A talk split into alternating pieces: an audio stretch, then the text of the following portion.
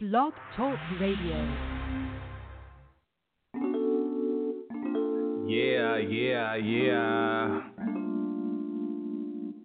Uh, rough sketch. rough sketch. Uh, uh, what's the difference between me and you? You, you. What's the difference between me and you? You, you. Between real and fake? What's the difference between love and hate? Cause most opinions are different, and let me be more specific before you answer that. In your head, let this marinate. Saying you real, but love jacking people for bricks and chips, and then when it happens to you, you look at them like you ready to retaliate on the people that did it, and you in the same business that you got yourself in, and that's sign of pure jealousy and hate, cause you love to do it, but think nobody else will. That's why I installed it in my head to do the things that I feel. That's more important to getting a gorgeous woman or flossing or having paper so long. If it feel you would get lost, and I'm trying to grab right by the head and stun the game like C. Austin. Cause nowadays it's rarely seen from MC to do that quite often. So I sit back, enjoy life for every day that I breathe, and do this music till it's time for me to leave. You know, you talk about some flashy, flashy, right? Hey, yeah, can help. About what I feel, yeah, yeah, y'all talk about all the guns you got. Hello?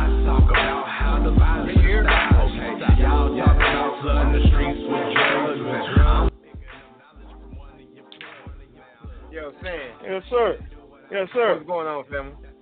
I got the How you intro doing, brother? music coming on. I'm just gonna call you and get you ready. So as soon as the little intro go off, we gonna get started. Okay. All right, that's a little LC in the background. I'm gonna let it play. Oh, is it? Yeah, check him out. Okay. They would have done more time in the books than standing by street signs. But don't want attention, so stay to your business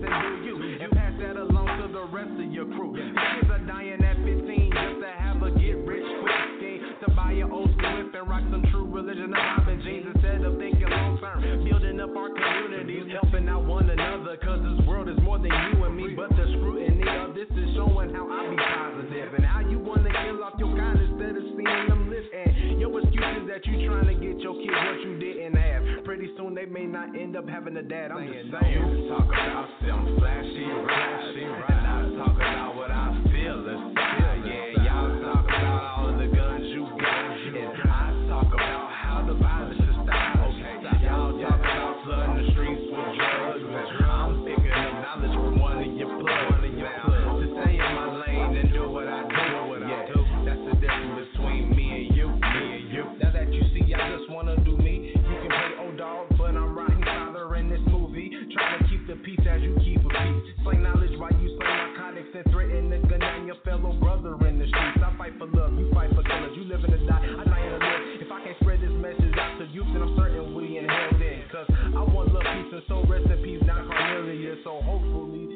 the world to hearing this. But I'm just saying, I don't really think they're gonna listen though. You talk about some flashy, flashy, right? And I talk about what I feel. It's yeah, y'all talk about all of the guns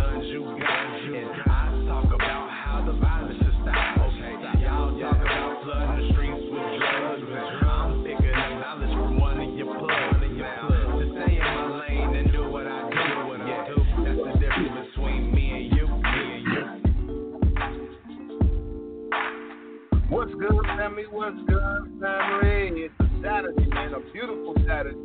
Got your man Elvis Vine Bay in the building. Very excited about today's show.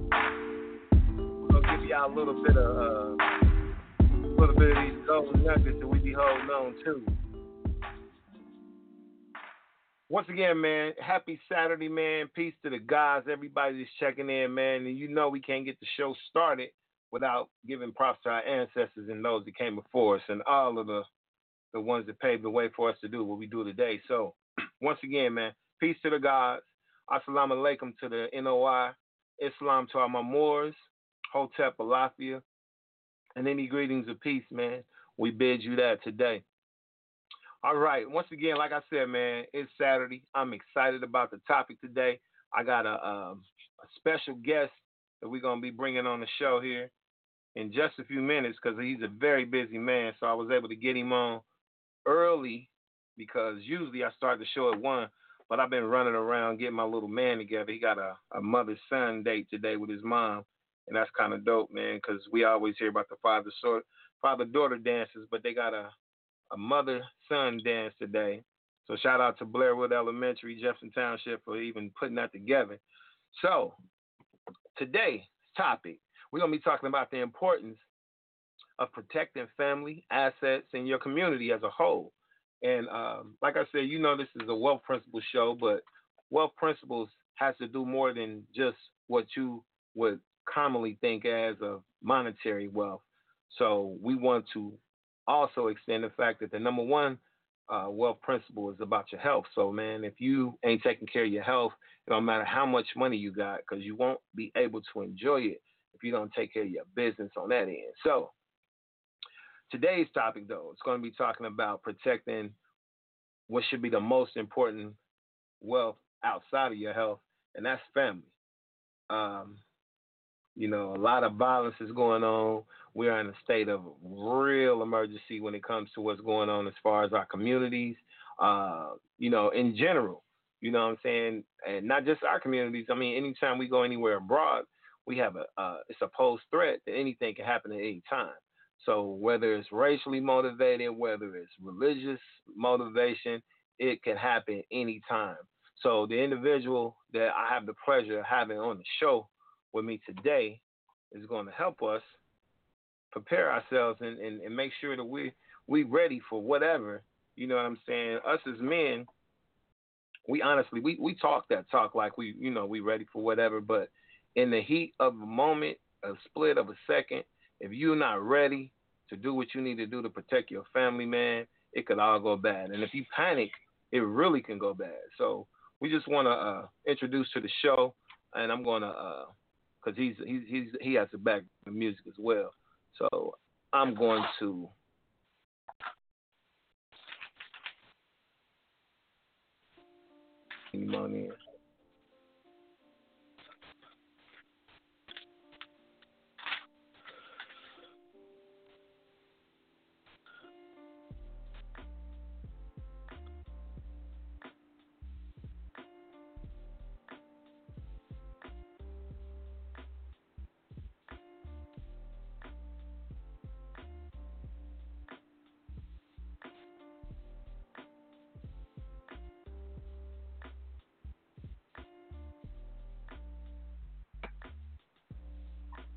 Okay, okay.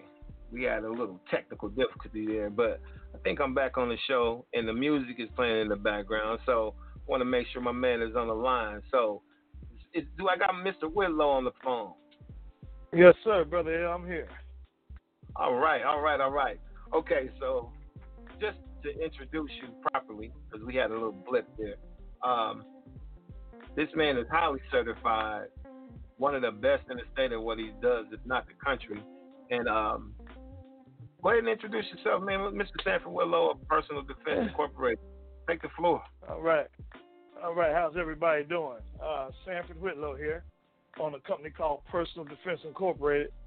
Been in business since 2003. Um, I started this part of my journey um, training corrections and law enforcement back in 97. Uh, I was a SWAT team instructor, 2003, hostage negotiator for 11 and a half years, uh, cultural diversity instructor trainer, um, use of force instructor. So I can explain to people exactly why and how, if they see something happens with an officer, why, when they look at it, they say, well, he didn't get punished or something happened. I can explain legally what happens. Um, teach uh, a variety of things. I do a lot of women's self defense classes only, do a night fighting class, a night defense class. I do a lot of things for churches. I set up a lot of security teams for churches. Um, I do private in home classes and public classes, group classes. That's pr- pretty much it. If, if it covers the gambit of safety, I can do it. Man, that's that's that's definitely what we need in this day and age in this time. Um, and I want to make sure they get the, the, the the website and everything and the phone numbers and all the contact information because I told some of the listeners and I know you know my West Coast audience they they usually you know they few hours behind us so I try and let them get on the line but the the actual show will be archived after we we wrap up with this one today. It'll be archived, so they'll be able to check it out. Um, now, are you just locally, or do you, uh, if if if the if the price is right, would you be willing to to travel?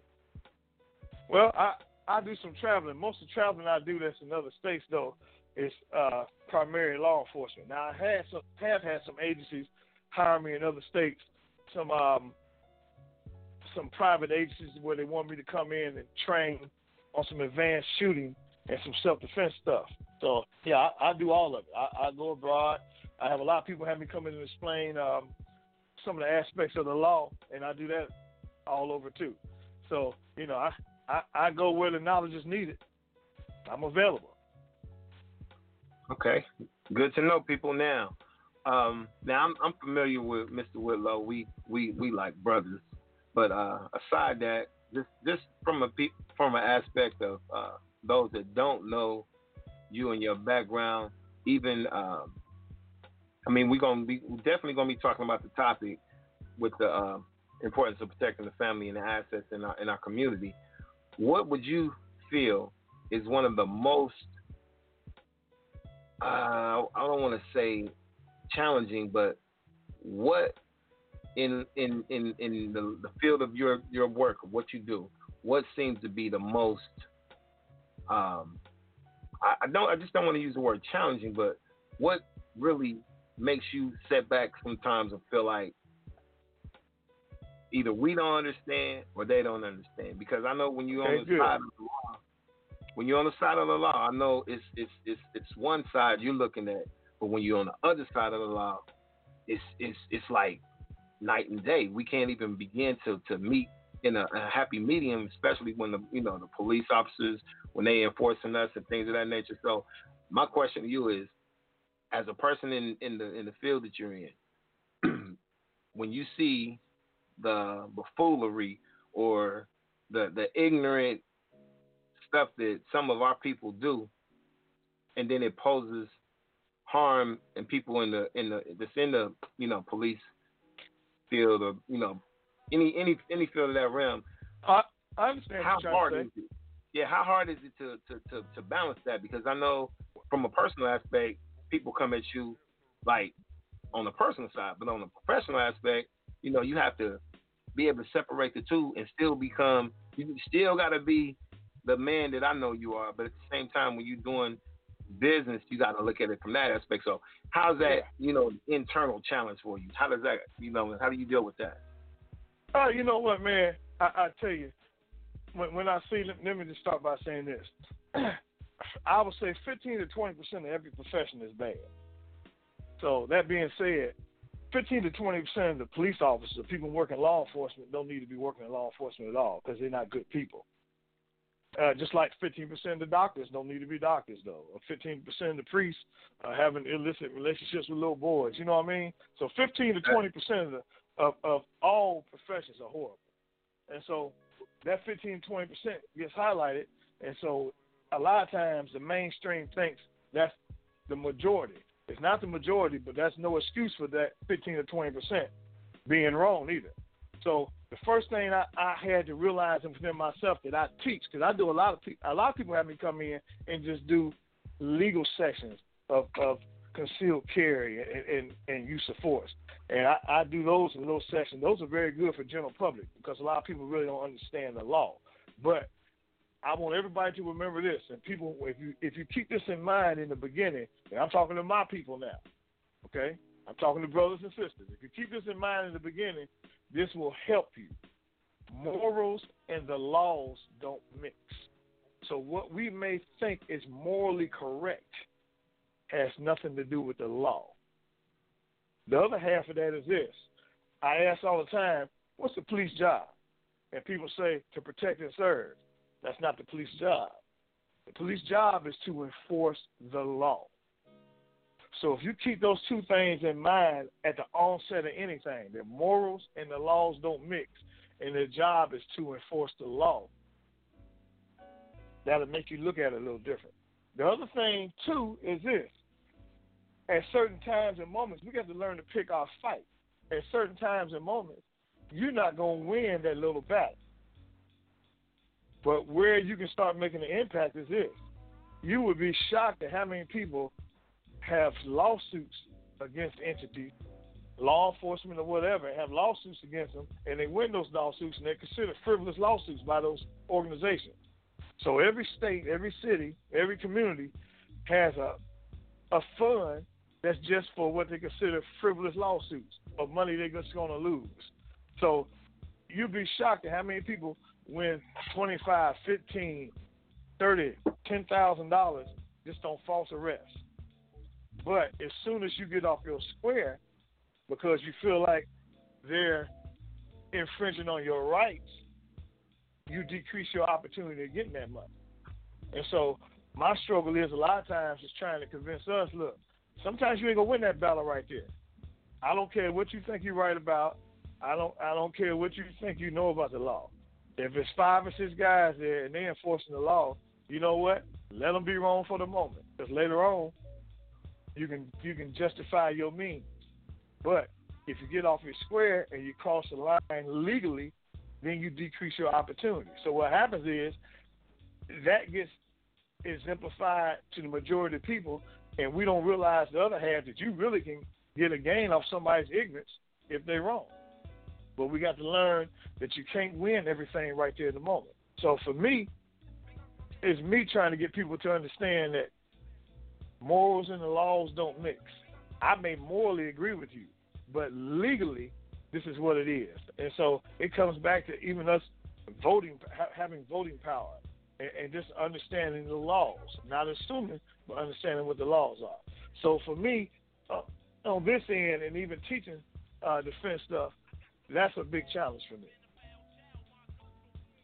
Okay, now you mentioned something about uh, picking your battles, and I and I absolutely understand and agree with that. Now, what can we do? Now, I'm gonna be asking you questions from two two perspectives. One, from a perspective of one from a perspective of protecting our, our home and our families, and then on the other side, protecting us from each other. Now, right in in in law enforcement and, and everything, like, well, let me let me let me say this first, and then we we'll circle back. My thing with what I'm trying to to to to push and enforce is to be able to protect your home, your your children, your wives, your your sisters, your brothers, your daughters, and also to to to invite the uh, the idea to these to to the women, the children as well, because I'm starting to take my kids to the to the gun range because I found out if you sign a waiver, you can actually get them in there and and teach them the the fundamentals and you know just get them uh, with the mindset of getting a fear away from of, of actually handling a firearm, but at the same time teaching them the correct way and letting them know that there is boundaries. Because if if you're away from the home and you have a family, and if you have a family and maybe you just only have girls, and maybe your girl is around 10, 12, almost in the teenage range. If she knows it's a gun in the house and she doesn't know how to use it or she's scared to even, you know, touch it, because of you know all of the statistics of you know accidents happening. The that is what I'm really trying to push. You know, not so much on the kids, but just letting them become aware of of the proper handling of them, taking the fear out of them, but also making them respect of what that is and what that could possibly do. Do you, in your professional stance, do you agree with, with, with trying to get uh, children involved at a certain age. What well, what age do you think would be appropriate to introduce uh, little boys and little girls to this? Because I'm, I'm gonna come back after you give me your feedback. I'm telling you, I agree with that 100. percent And actually, one of the frustrations in my profession is trying to get black people to understand that's okay.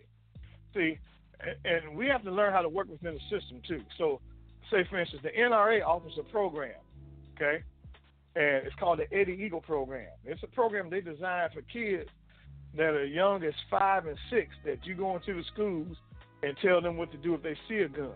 And unfortunately, with us, our kids are highly more likely to run across a gun on the way walking from home than anybody else. So I at one time tried to offer this to a couple of schools in the Dayton, Ohio area. And the school systems that rejected it were the school systems that were predominantly black. I went to two or three school systems that were predominantly white, and they welcomed me. So we have to change our perception because what you're saying is 100% right. You need to educate kids because even in parents' denial, they may run across one just on an everyday, just walking home, or their, their friends' family may have guns in the house, so they know how to do just in a safety uh, setting. Uh, for your home, um, I think you have to assess each child you have, and that all starts, I think, when we two. You know, because you know we the one one thing that my parents never did, we never they never claimed anything caused a terrible two. You know, so people go around and say he have the terrible twos. No, you just a terrible parent. Because if you start parenting, directing, and teaching your child as early as two, when they can start comprehending things, they can be raised with a certain amount of maturity and a certain amount of responsibility. So I agree with you 100%. But as far as the age, I think that depends on you and what you know about your child and what you've done for your child. My kids, uh, I think my oldest boy, who is now a grown man, but he was 11 the first time I took him to the gun range. And I, I took him and we learned every aspect of guns, and we did it for months. Uh, my daughter, she was a little bit older. My my youngest son, he was a little bit older because one, he didn't have the same curiosity or interest, and his responsibility level I, I didn't trust as far as him um, wanting to show off to his friends about guns that may have been in the house or he thought things were. So I think you have to base that on what you know your relationship is with your child and what you've been teaching your child. I will say this I have a lot of clients that have me teach their children gun safety, take them to the gun range, and the youngest ones I have had on a regular basis have been eight and nine years old. And I, mm. I actually had a young lady who was seven. Who I started teaching at seven, and she's now an Olympic shooter. So, you know, so you just for the educational standpoint, though, I think you're absolutely right. If you got them in the house, you start teaching them early. I, so I agree with you 100%. Now, I, I, I led with that question just to circle back because, um, let's just be honest, especially in the in the in the urban communities, you know, now in the middle class, if that's anything, still a middle class. but the middle class family, you you would you will find that it it may be more of a structured or uh, a family that may have a gun that that they know where the weapons are. They may be in a safe or in a lockbox or something on that nature. But in the hood, because we talking to you know, my, I got a I got like four countries that's tuning in, and but in the hood, in the in the in the average community of a of of, of um, melanated people, if there is a gun in the house, one, it may be an illegal gun, probably not registered, right. and it's probably not put up. In, you know, it might be in the, in the in the cabinet above the refrigerator where everybody in the house know, but you know it's a taboo. Like, don't touch that. But then when you tell a kid don't, a kid do. It's just that that's just what we do as kids. We're curious. So my thing is the age that you said, that's the age that I'm thinking. My my youngest is nine, he'll be ten. So I was thinking between the ages of ten and eleven, start kind of introducing them, you know, and maybe taking them to the gun range and, and getting them familiar with the the sound of it, how you know how it feels when one goes off. If you know, because I'm you're an instructor, I'm pretty sure you know how to be able to, you know, properly teach a child how to hold it, and if you have to hold it with them just to get that that that initial fear out, because the worst thing that could possibly happen is if a child, nine, ten, or whatever, tries to grab something to help in a situation and doesn't even know how to grab it. Like he might pick it up with the trigger and just something like that. Right. Just something so simple as just teaching them don't put your hand on the trigger till you shoot. You don't take the safety off. You know, just just those little things. Right. Now, now with the eagle, the Eddie Eagle thing, I, am actually familiar with that, and I actually uh, had my, you know, my my youngest, you know, he watched a few of the videos, and and he could tell you right now, stop, don't touch, run away, tell a grown up. Those right. are the four basic fundamentals of that. So I'm I'm familiar with that. But see, that's what we as a people have to start introducing our children and our families to that as a whole. Because I tell you right now, the Europeans with their kids, they introduce them to firearms. I know at least 12, 13 when they start taking them hunting. I don't know what the age Oh, is yeah. where they can actually start going, but they expose them to rifles and show them how to Way shoot before then. Right. way before then. But see, when you think about that, as as a, as us as the people of our, of our color in our community, the mm-hmm. first time any of our kids get exposed to it is probably in the streets with Pookie. Right. You know what I'm saying? And and Pookie them Yeah. probably don't even know how to handle the gun properly. So even something as simple as taking our boys on a hunting trip just to expose them to the sport and at the same time they learning gun safety. So then when they're posed with a threat, they won't be so scared to even react or even do anything. So and it's it's it's it's really starting to, you know, be something that, that we as a community we have to start speaking out. And um a group of fellas and I, you know, um we got together yesterday and, and, and did a photo shoot and we're probably gonna be having you come in if you can find some time to come speak to the to, to some of the kids. But we're starting a youth camp just for boys from the ages of Okay. I think as little as from kindergarten all the way up to sixth grade. And so, you know, we getting about forty or fifty men in the community that that are dedicated, that that they're all in. So we're gonna do this the summer camp and we're gonna teach them life skills. You know, how to tie a tie, how to how to fish, how to you know just just basic things that we were taught. If not by our fathers, if the fathers wasn't in the house, our mothers or you know uncles, we had men somewhere in the family tree that knew how to do basic stuff. But these kids today don't they don't even know how they don't even know what kickball is. I was just dumbfounded, like you don't know what kickball is, but going going on a hunting trip and maybe you know we, we could put a, put a fund together and maybe have you do a little small demonstration of, of, of, what you do to, to the kids in that age range between kindergarten and sixth grade then maybe you know we pay you a, a love offering you come and just talk to the kids about gun safety. Because the earliest we get we trying to get them young because once they get into that teenagers you know they already got their mindset so the program you know, it's gonna start this summer, but I definitely, definitely, definitely, definitely wanted to put you in the know of what we're doing and, and maybe have you come around as a as a you know a special invite and uh, just kind of because man, we need about a hundred Sandmans. we need, we need. I, hey, I'm saying it jokingly, but I mean I it, understand. Yeah, I bruh. understand. I mean, you can't be the only one. You can't be, and, Right. and, the, and the guys that's out there that, that that may possibly do something similar to, to what you're doing, they're they're they're either they're they're they're in one particular realm, but they're not really reaching Right. out to the community. And what I love Right. about your program is is diverse, and we got to be diverse because we got to live amongst each other whether we like each other or not. And the Right. fact that the fact that you you know you you have a, a relationship with with not just people of color, you have relationships with all types of people, and that's what's amazing. And and the and just the joy and the and the bonding that we can get from even just going and training one of the classes and might be able to because those are bonding moments. Those are really bonding moments. Right. Well, I, I've done a few things, you know, that's probably a thing I need to add to my website that I, that I just do.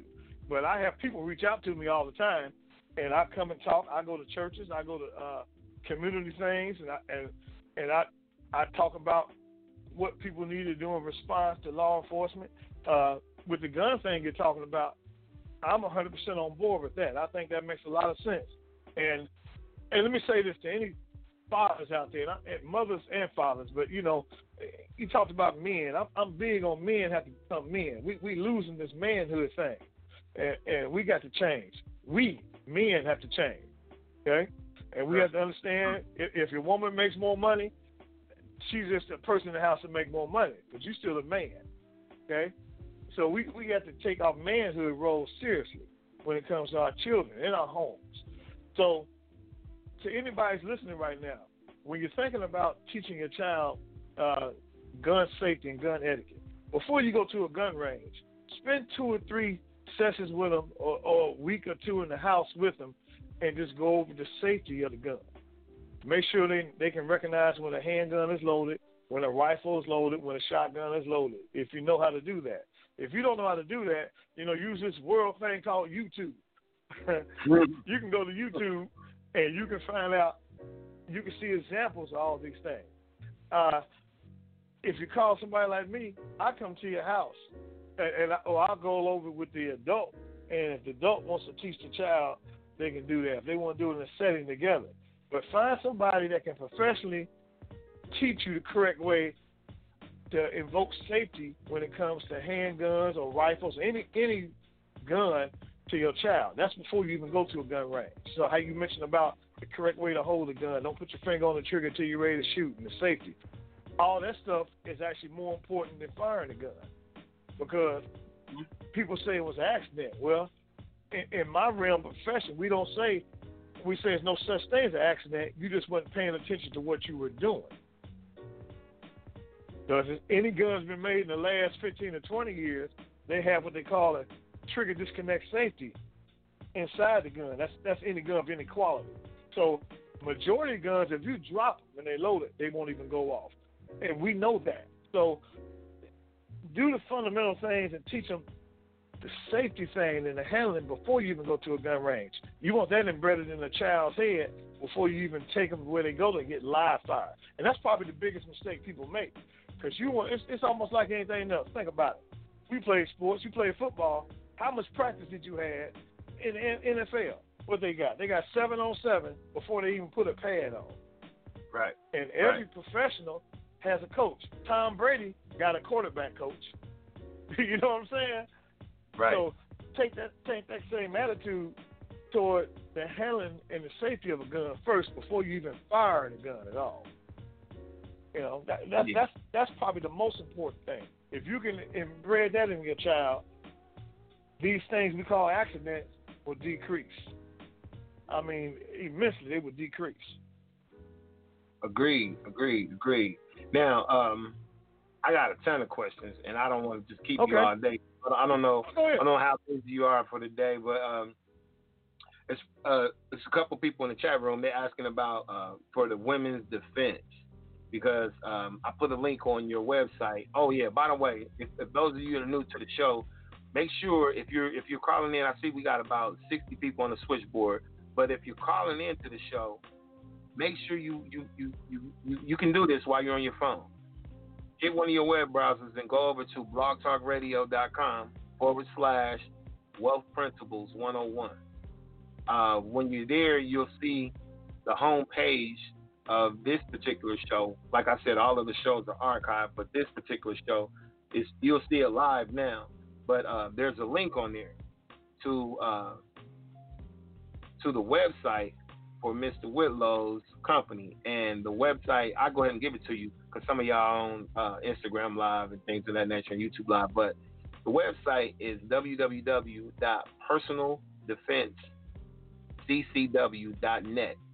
And you go to that website, he has plenty pictures, plenty things, you know, and all of the particular classes and, you know, the um, the fees and the FAQs, all kinds of media uh, cosigns. He done been on so many different uh, avenues and areas that, that that cosign him. So that's that's what I'm trying to, you know, give y'all the benefit of having these individuals in our community and the fact that you know he's a person of color. You know, I would rather spend with with, with my people.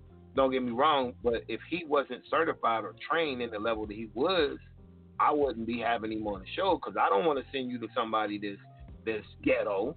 You know what I'm saying? That's, That's why. right.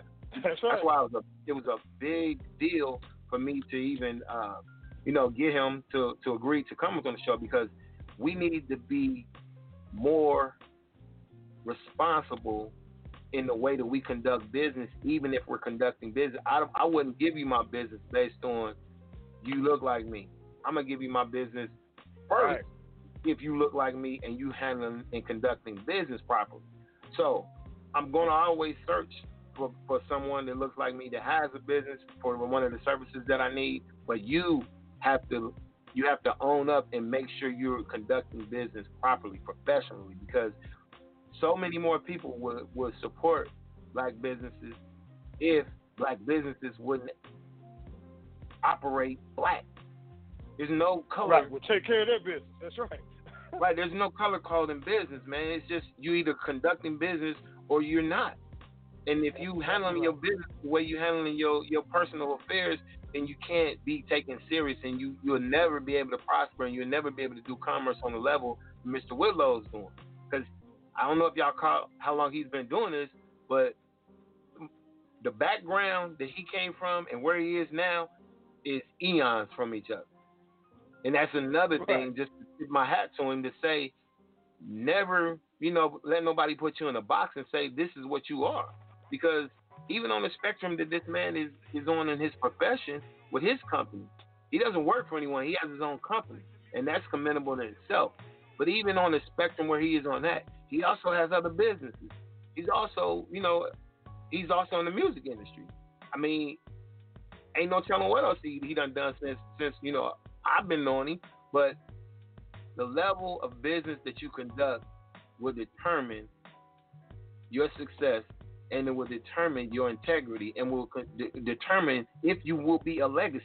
Because I can guarantee, tell you, when it's all said and done, PDI is going to be a legacy, and and Sanford Whitlow is going to be a legacy because he broke the mold in doing what he does at a time where CCWs weren't even on the table.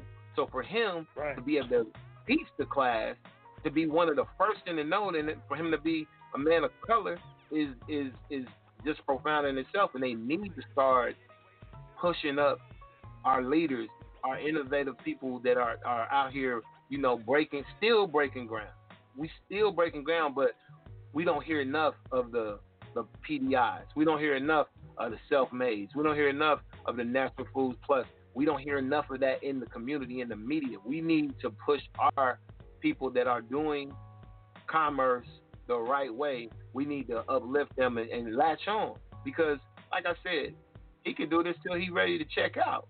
But it'd be beautiful if he can mentor some young individuals and teach them from the age of 12 through junior high, through high school, and then maybe come under an apprenticeship of his, and then he could keep that PDI going. Once he's long gone, we can keep having PDI and keep teaching this this this this safety with in self defense because you started something, bro.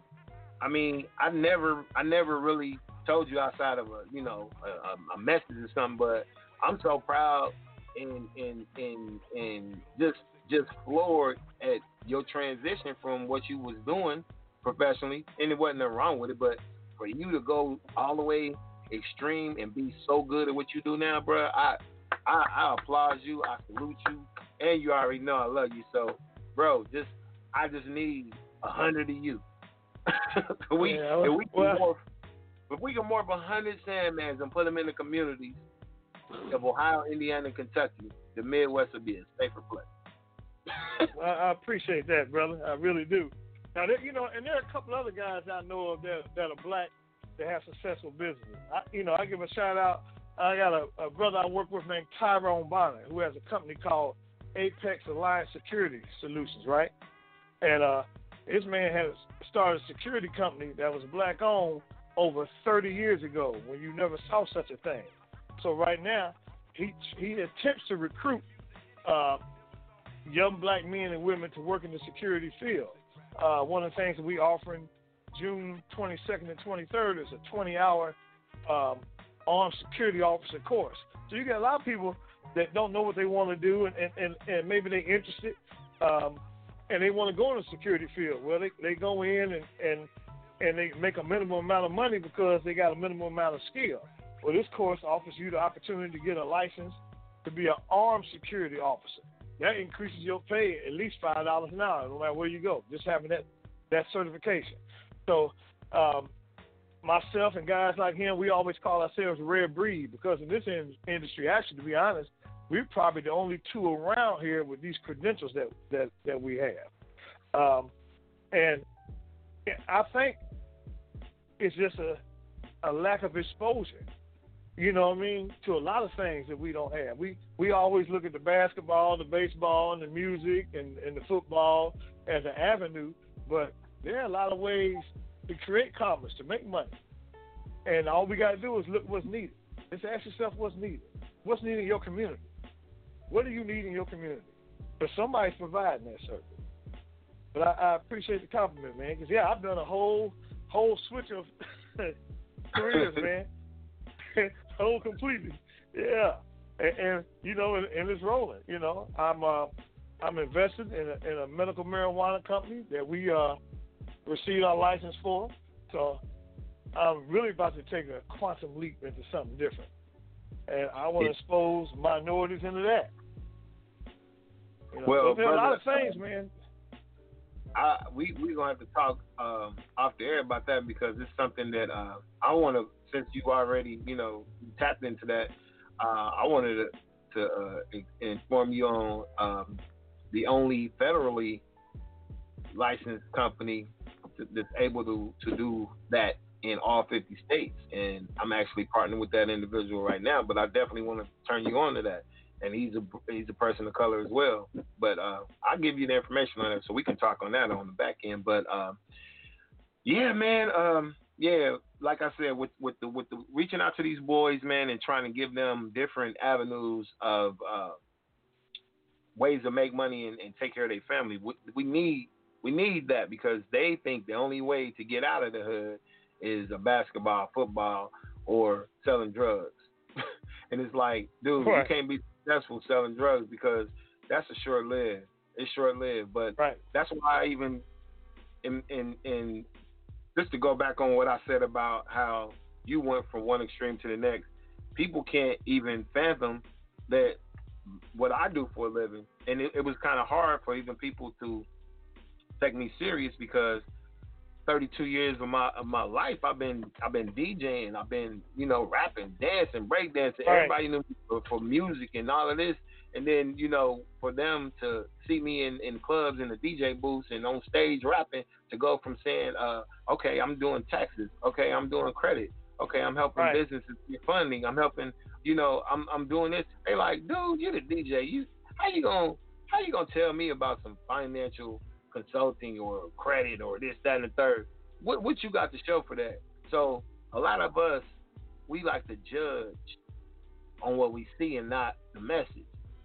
And so I had to take self inventory and say, okay, look, if I want to be serious about being a financial consultant, you know, doing it, everything in the financial literacy realm that I'm in now, because I'm more on, on the teaching aspect of it now, because financial literacy is, is what's lacking in, in our community. If we can exactly. get the if we can get the economics together, group economics, because that's all it is. When you think about different cultures, all of them spend together.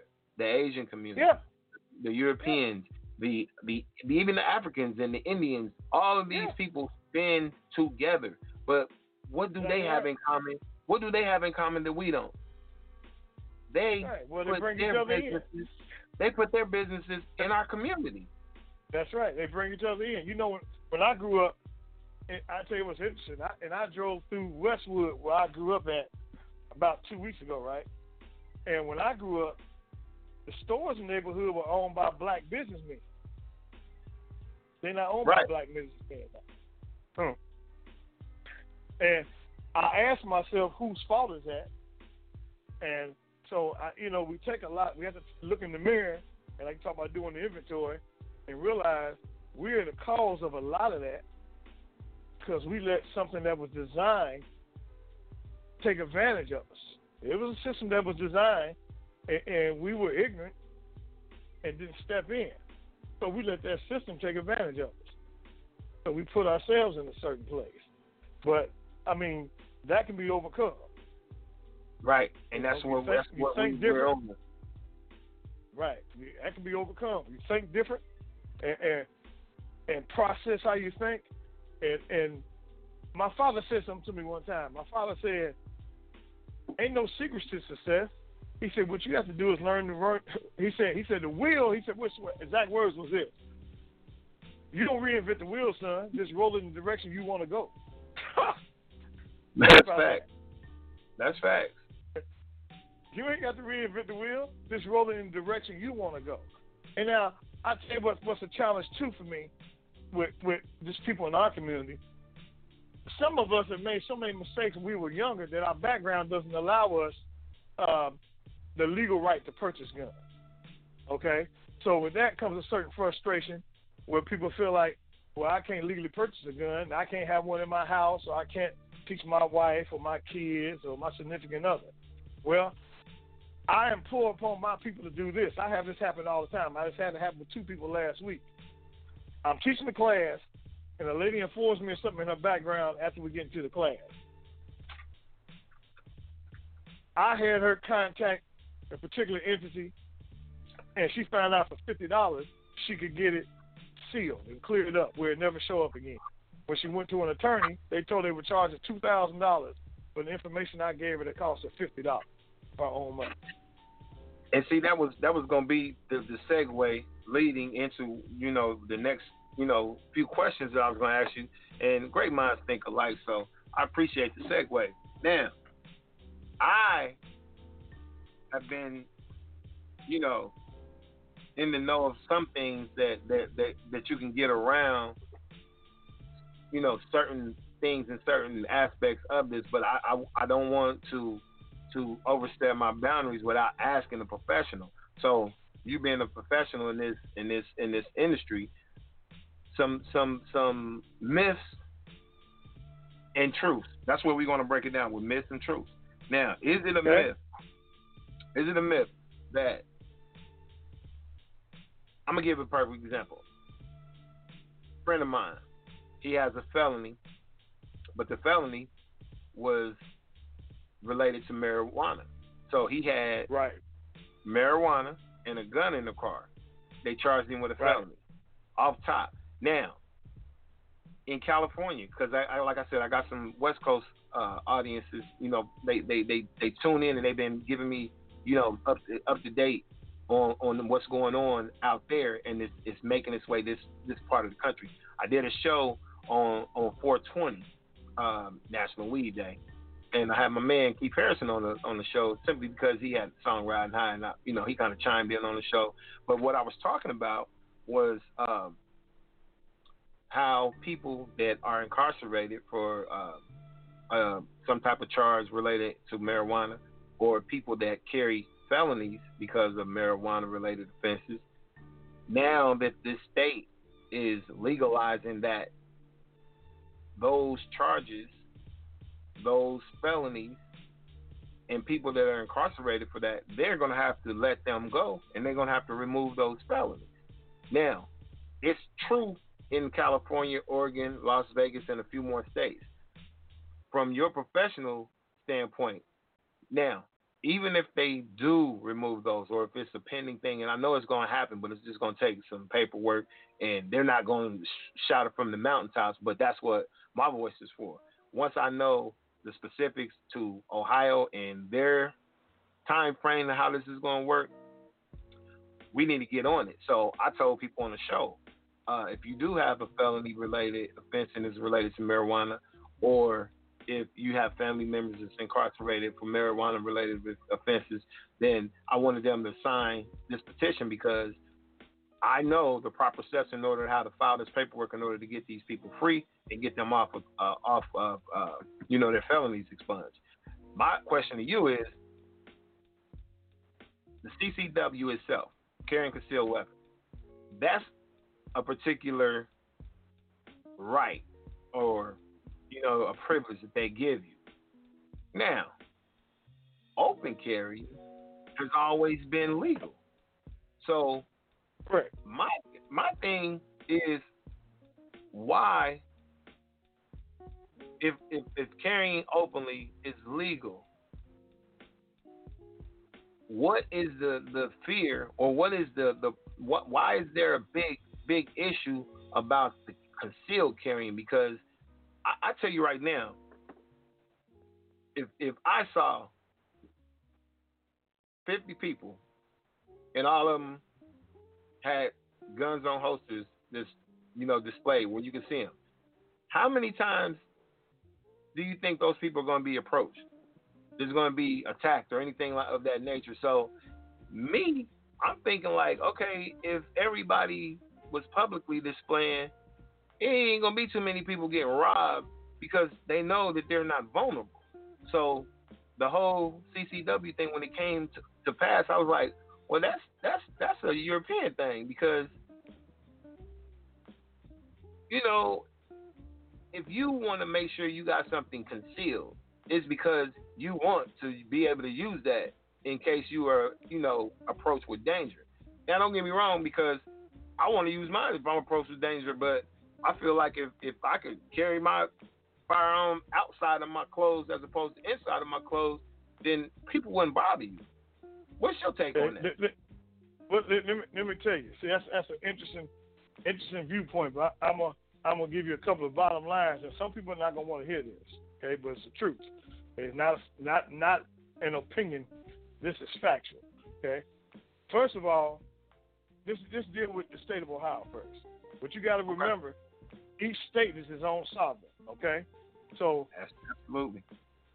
And, and what Ohio Ohio is one of the strictest states in the country Thanks. when it comes to some of the laws that deal with marijuana and guns. And then see, you got to remember, and when it comes to marijuana and guns, that's a federal thing. That's even beyond state. That's why you can have a state that that can legalize medicinal marijuana, or medicinal uh, or, or recreational marijuana, but by federal law, you can't own or buy a gun because the federal right. laws don't recognize that. Okay, but let's get back to what you said about the concealed carry and, and the open carry. Today, I'm against open carry for two reasons, or three, but two main reasons. One is this you give away your element of surprise. See, the person or people that's going to hurt you, they already know in their mind they're going to hurt you. So we already behind the eight ball, so to speak, is a, is a term they use because you have to react to something. Okay? If I walk into a place and I want to rob the place and I see a guy standing there with a gun, open carry, exercising his right, that's the first person I'm going to get if I plan to do ill will because now I can have two guns because he's not expecting me to be that way. So now I take possession of two guns.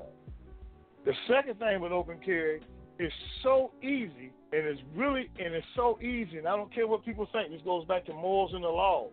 It's so easy for people that look like us to be charged with inducing panic. And it's so easy to, to get an inducing panic charge on you. And, and it may be something that's thrown out later on. Just the fact that you have to get locked up and go through the whole process is, is something that, that I don't encourage.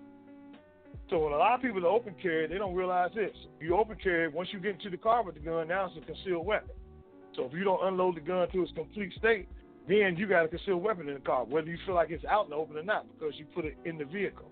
So that's not considered open carry by the law. Once you get in the car with the gun and and you exercise an open carry, if the magazine is loaded in the state of Ohio and the gun can be unloaded, they still gonna charge you with carrying a concealed weapon. So the law, that's why I talk about the laws and the morals. So open carry has some advantages, but the disadvantages, I think the disadvantages today can outweigh the advantage of concealed carry just because it's easy to have law invoked upon you. Or just not in law invoked upon you in a way that it can disturb your life. And like I said, even if it's something that you charged with or you're held up, who wants to be held up four or five hours of their day? Who wants I to mean, go out of jail to get out? who wants to, and I, no, I, and I understand exactly what you're saying. I understand exactly what you're saying. Now, what what the concealed carry law was was was put in place for was trying to keep tabs on who got what. so, you know, that's really what it's about. It's a certain amount of control. Now, now I'm, I'm asking you from from a, a biased perspective. I, I, I, get what you said as far as you know. Um, it could you could be charged with inducing panic and things of that nature. Now, how likely is a European going to get charged with inducing panic if he has a firearm displayed publicly as opposed to somebody of color? Well, Because that's all, my we we got to be real about this. All of this law is colorable when you when you think of it because things that apply to us don't apply to them, and it's for a lot of different reasons. One of the main reasons I know, and I'll speak to you about that out, you know, off the off the air because it's a lot of stuff I've been meaning to sit down and talk with you and a few few people about, but we really haven't had the time because we, you know, we all got busy schedules, but we got to be real about one thing. The main thing that that that that, that irks me, and, I, I really want to organize, and maybe with the group that we talking about, the 50 men that we we, we we're talking about, maybe we can kind of build off of that and get get some petitions and, and, and have something in place because this this is my this is my gripe about the whole policing of us. Now, you you correct me if I'm wrong because you you've been you you travel, so you know a little little bit more than me when it comes to this realm because I don't I don't see it from that spe- aspect. I only look at it from one point of view. I try and be objective sometimes, but I got to be honest. I look at it from the point of view of me and my people. Now, in the in the in the communities, we just say let's not as urban in their communities. How many people of color you find in a police uniform in their neighborhood? Like, well, let me, just, let me say, just being real. no, I hear what you're going, but let, let me say this. See, I, let me start off by saying this. I just had a brother that I'm really close with. I'm teaching some private shooting lessons to say last week. He said, saying, you know, I got all the respect in the world for you. He said, but I couldn't do what you do. And you know what I hit him back with? I said, you know what I tell people? You better be glad I'm doing what I'm doing. True. Because one of the main problems in policing is that we don't have no minority police officers. So Now, when it keep, when, let me, let me let me interject just for one second. Now, when we did have minority police, where were they? They were here with white officers. They weren't in white communities because that, that that's my point, and I'm gonna let you get back to what you were saying. But my point is this: they leave their communities every day, come to the hood or the ghetto or whatever they want to call it, and they play cops and robbers. When Billy in in Oakwood is pulled over and he might have a little marijuana on him, and a and a white officer pulls him over, Billy might get a pass because the officer might golf with his dad. They might be on the, you know, they might just left the game or the, you know, it's a community, it's a community effort. So they get passes because they can familiarize themselves with the people in their community. But when you got Bob over here policing Pookie, and he see him with a little mirror, he don't understand his characteristics. He doesn't understand. Pookie might have just got a scholarship to play ball, and because he's in a car and he might have a little marijuana, you're gonna destroy his future. You're gonna put him in jail. You're gonna give him a record. Now Pookie's career and his life is over. But the same scenario, difference is no black police officers are policing Caucasian communities. Now, if they are, it, it may be 1%, if that. But when we see police cars in our neighborhood, ain't too many brothers in them cars.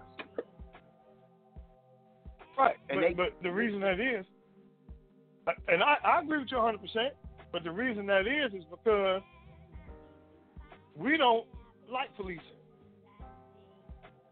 You- We don't what like I by police. that is it, We don't, we don't like minute, I'm police fin- no, no, no, like let me finish. No, you didn't let me finish. When I said we don't like police, I'm talking about as a career. Oh, okay. That's what I Okay. mean. See, right. And that's what I'm trying. That's what I'm trying to get you to understand. That's why I said I told him. I said, "Be glad I do this," because I know I personally saved a whole bunch of people just being the skin colline. You, you know what I'm trying to say? Yeah. What you mean, saying? what What I'm you, saying. I know. I know what you're, and I know what you're saying is true. Don't misunderstand. I understand that a hundred percent. That's why I try to encourage young black people, especially black men, to become police officers. They said, "Man, I can't do that sucking stuff." But you're missing the whole point. You by you doing that, and then, and then guess what? You got to remember when black police were ever first even invoked in this country, where were they invoked to be at? In their own communities, right?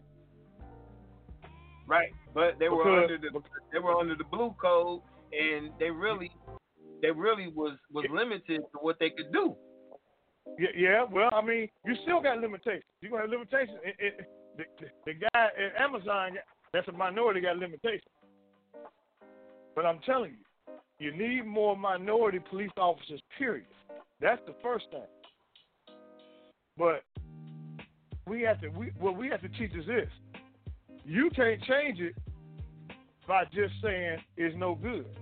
Sometimes you got to infiltrate it. Ooh, I don't know if I said that right. I shouldn't have said that. Right. see, you see what I'm trying to say? You have to infiltrate it, and you can legally infiltrate it and make a change. I agree. See, one of one of one of the things one of the things I'm and I, I'm living proof of. it. One of the things that I I realized after I got involved in this thing is how many people I could get in touch with and make them even understand how to deal with the other half of it. Because I knew exactly how the system worked. When you don't have nobody that can tell you exactly how it works, you can't make a change at all because you don't understand. So you got these all these speculations and things you believe, but it's not real. So I, I did a thing at a church not too long ago, and I hated the title, but it was telling black men how to how to get along with the police. I hated the title of but when I when I got involved, I found it to be so interesting. When the guys was asking me questions about, well, why this and why that. Well, don't forget you brought up the, the like the guy that's going to college. Remember this right here. I start off by saying morals and the laws don't mix. That's Yes, what sir. I first said. So I remember I told you, you have to always keep that in mind. So we might feel morally don't have nothing to do with what goes on legally. So the only way we can find out about legal things in the law is put people involved in it,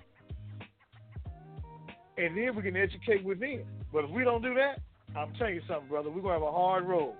Now, I see the same frustration. And then what happens?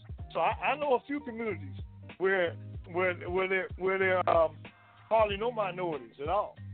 You know, in the division with the things I work with, I'm the only minority. You know what I don't mind being? I had to change my mindset. I don't mind being the black go-to guy. You know what I'm trying to say? Mm-hmm. Exactly. Because if, I'm the, if I'm the black go-to guy, I can go to the black people and say, "Hey, let me tell you something. This is how this is going to work. This is how this happens." Now, after I give you that, you got to take what it is, whether you think it's right or not, because I'm giving you exactly what it is. I'm giving you exactly what it is. But we're not going to have an increase of minority officers until we get an increase of minority officers. So you ain't gonna have an increase of them in the community until you get more of them that decide that this is a viable living for them. They can make good money. They can have great, great benefits to take care of their family. They don't look at that point up.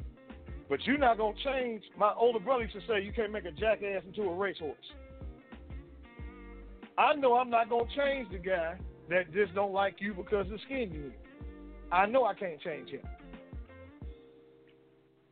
I can try to educate the next ones to come along. For instance, I worked with some some some young white officers, and I this is about a year ago. It was three of them, and I said, man, I said, let me, let me show you the difference in learning how to listen as opposed to hearing somebody. I said, first of all, black people are more expressive in a dramatic way by nature. But I said we do that with everything.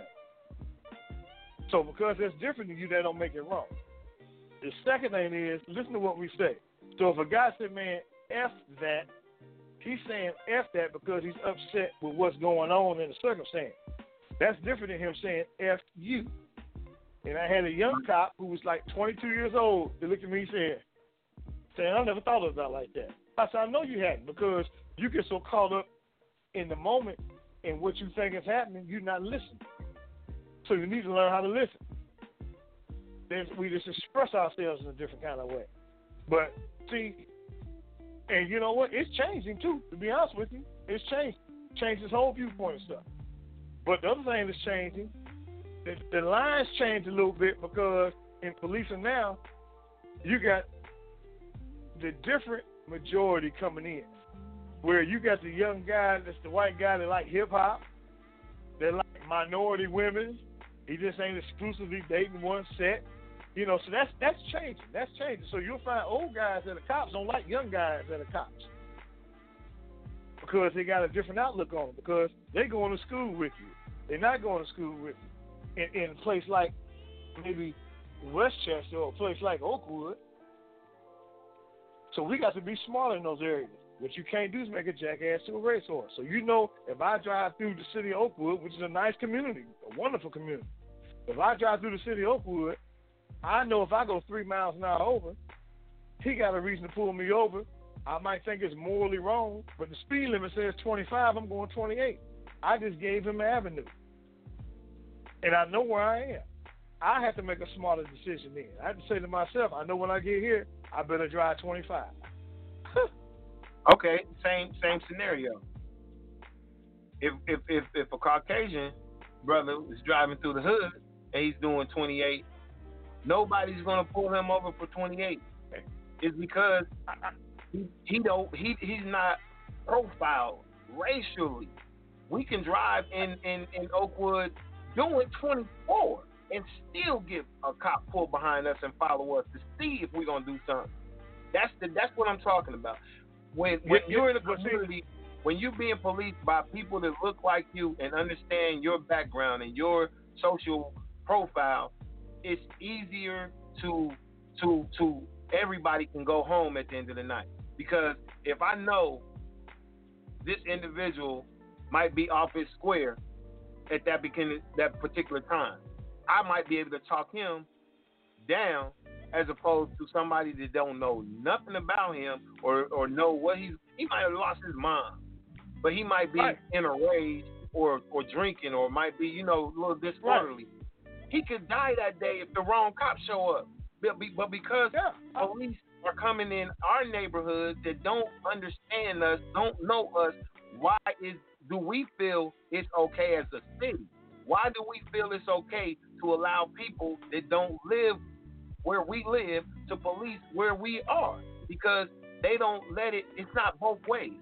We cannot go. Even if I wanted to be a police officer and I say, well, I want to police in Oakwood or Centerville, they'd be like, that's not happening because the first time I pull over one of those residents in that community and they look at me, I'm gonna get all kinds of flack, all kinds, just because I'm pulling them over. They talk crazy to their own officers, but they know the law. They know their right. And when we understand that we as a as a people don't have the same rights as them, that's when the game starts to get real twisted. Because until we as a people claim our birthright and our nationality the correct way, once if we continue to call ourselves blacks, colored, Negroes, we still classified as chattel. And until we change the narrative and become a part of the human family and claim our birthright and nationality the correct way, that's the only time we're gonna be able to get right.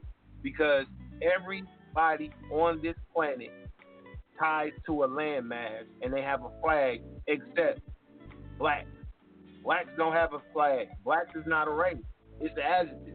And we keep falling into this same paradigm of calling ourselves property or adjectives, and that's why we can't get rights. When when when when Barack was in office, he constantly kept saying, claim your birthright. On his way out the door, claim your birthright. And people dismissed it because we, as a people, don't know the law.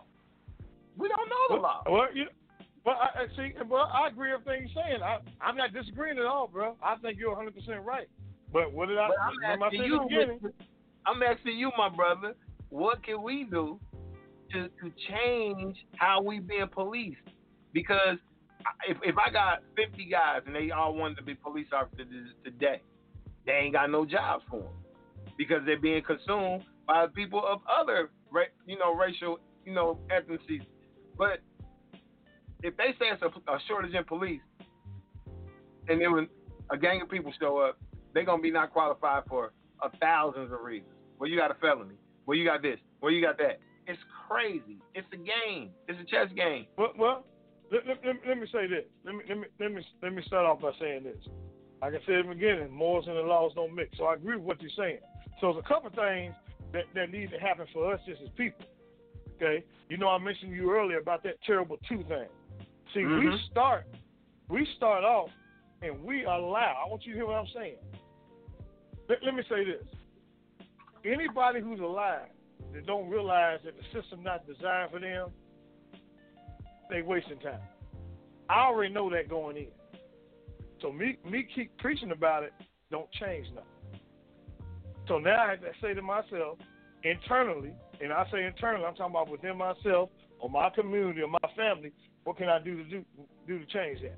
Well, there's a lot of things we can do to change that. Okay? We have to make a sacrifice to do that for us first. If you look if you look in your own community, ask the people in our community who they scared of the most when it comes to being robbed in the house. It's gonna be people that look like them. It's gonna be people that look like them. When you ask the people, when you ask the single mothers in our community, what's your baby daddy look like? It's gonna be people that look like them. So from that standpoint, we gotta be a little more responsible in accepting our responsibility and just our humanity amongst each other. It, it, it's amazing, man. When I get out here in the street and the stuff I've done, I've been all over the world. We treat each other worse than anybody on the planet.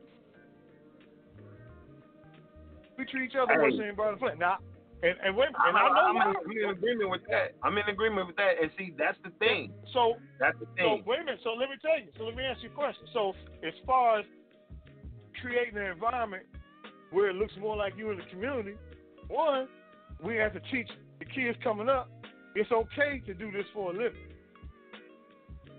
The second thing we have to do is this. We have to understand that it's designed that if you didn't take care of yourself when you was 13, 14, 15, 16, 19, and 20, from a background standpoint, that's always going to be used against you. So that's why I even I, I mentioned earlier about learning how to clear up your background if you can, or even understanding that when a guy getting his grind on in the hood, there's a consequence to that. So it's our responsibility, the elders, it's our responsibility to try to divert that as much as we can because we know when they grow out of that, because it's, it's, a lot of times it's a stage, when they grow out of that, there's a consequence that has to be paid for that. You're right. We know that. Yeah, but so, see, so we, we, we, we got to deal with it on that level. When it comes to uh, the guy who don't look like you, policeman in your community, they can always say this as long as we make it true. I want you to hear what I'm saying. They can always say this as long as we make it true. They can always say, don't none of them guys want to do that for a living," or "Those guys ain't qualified." Well, we change the standards of, of, of, of what needs what's considered to be qualified by who we put in positions. So, like, you got a mayor. I bet you 50% of the people couldn't tell you the mayor of the city they live in now. You know what I'm trying to say? And that's the way the system works. So we got we got guys that, that don't register to vote. We got guys that refuse to believe that means something. But it means something. We can't create a voice. They're not gonna listen to a voice that ain't legal. I don't care what you say. Is it right? Nah, it ain't right.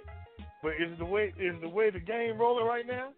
Yeah, it ain't enough of us. They can always and they can always divert to other stuff that we give them. We got to quit giving them stuff because if we try to give it back and say, well, you do this or your people do that, ain't nobody trying to hear that because we the minority. Now, listen to what I'm saying. I ain't saying that's right. I'm speaking about what it is. So I agree with you 100%. I, I agree with you more than 100 percent, as much as you can go. But until we program people to believe that it's okay to do this thing for a living, and try to prepare them for that when they're younger, man, it's gonna be damn near impossible, bro. And that's and that's the fact because of the restrictions that's that's, that's placed on us. See, I'm a firm believer. Like I believe in this. I, I I look at where we are, and until we black men stand up and we stay home, and we don't make a baby here and then around the corner, until we stop doing that, we're gonna have a problem. Because the women are supposed to follow what we lead. So we're doing a, a badass job of lead. That was what's amazing. There's a percentage of us who who are outstanding, and you get your props in your household, but you're not what's seen community wide. We can change a lot of things by by by. Let me tell you, the perception of what social media does. Guess what we can do? Quit posting ourselves fight. Oh Quit yeah. posting ourselves. Do, you know what I'm trying to say? Quit posting our, our, our young sisters fighting each other. Quit posting our young brothers fighting each other. Quit posting ourselves calling each other the N word along with, with with the guy that's next to us and, and and leaving it open for everybody else to do it. Quit doing that. Quit doing that. Okay, we don't keep enough stuff in our own backyard. We we we we just man, I'm so frustrated with us men. I'm so frustrated with black men because we got total control of this and we take it. and, and that's that's the purpose of the show.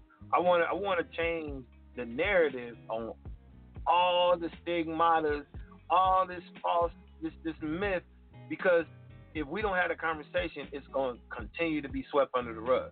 So give me a second. I'm gonna, I'm gonna pause, pause for some some identification and let people know who on, who's on the call because we got some uh, a lot more people on the switchboard. So we talking today uh, with my man Mr. Sanford Whitlow of Personal Defense Incorporated.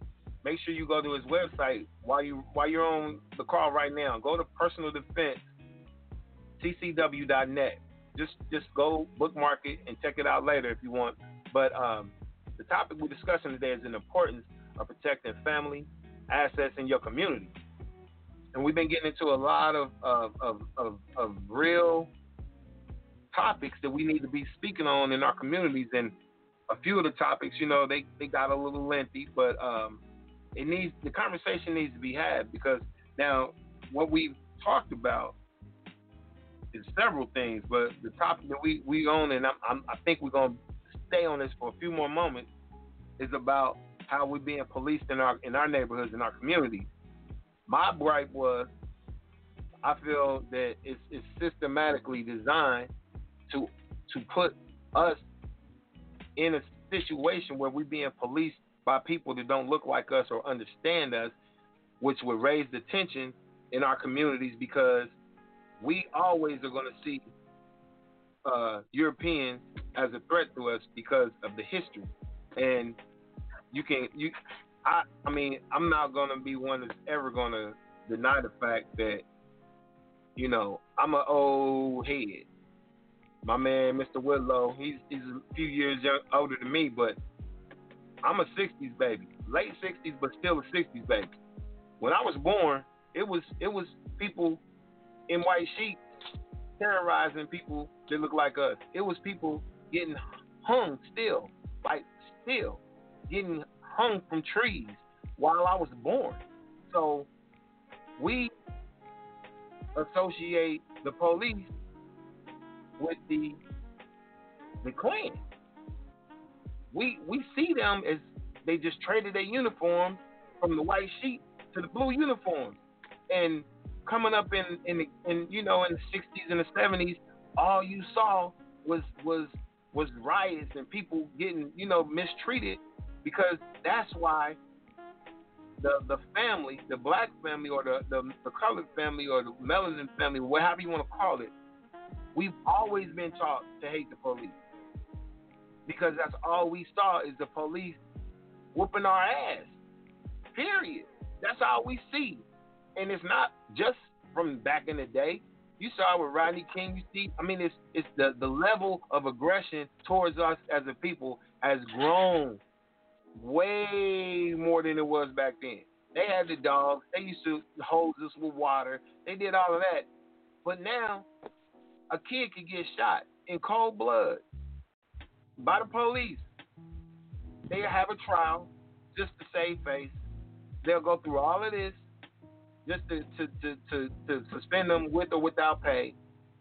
You know, very few times do anybody go to jail for it.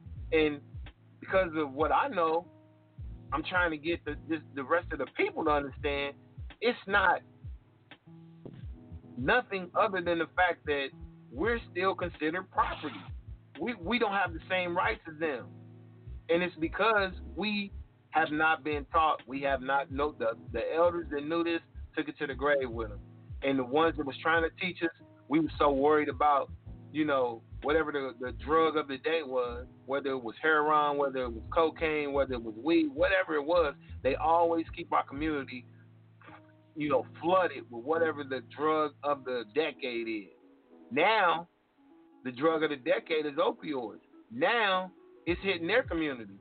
Now, the first shall be last and the last shall be first. We seeing Revelation unveil in front of our eyes. So now I'm posing a question. This is the time that we need to stand up. We need to go downtown. We need to ask for people like us to get these jobs to monitor and police our people.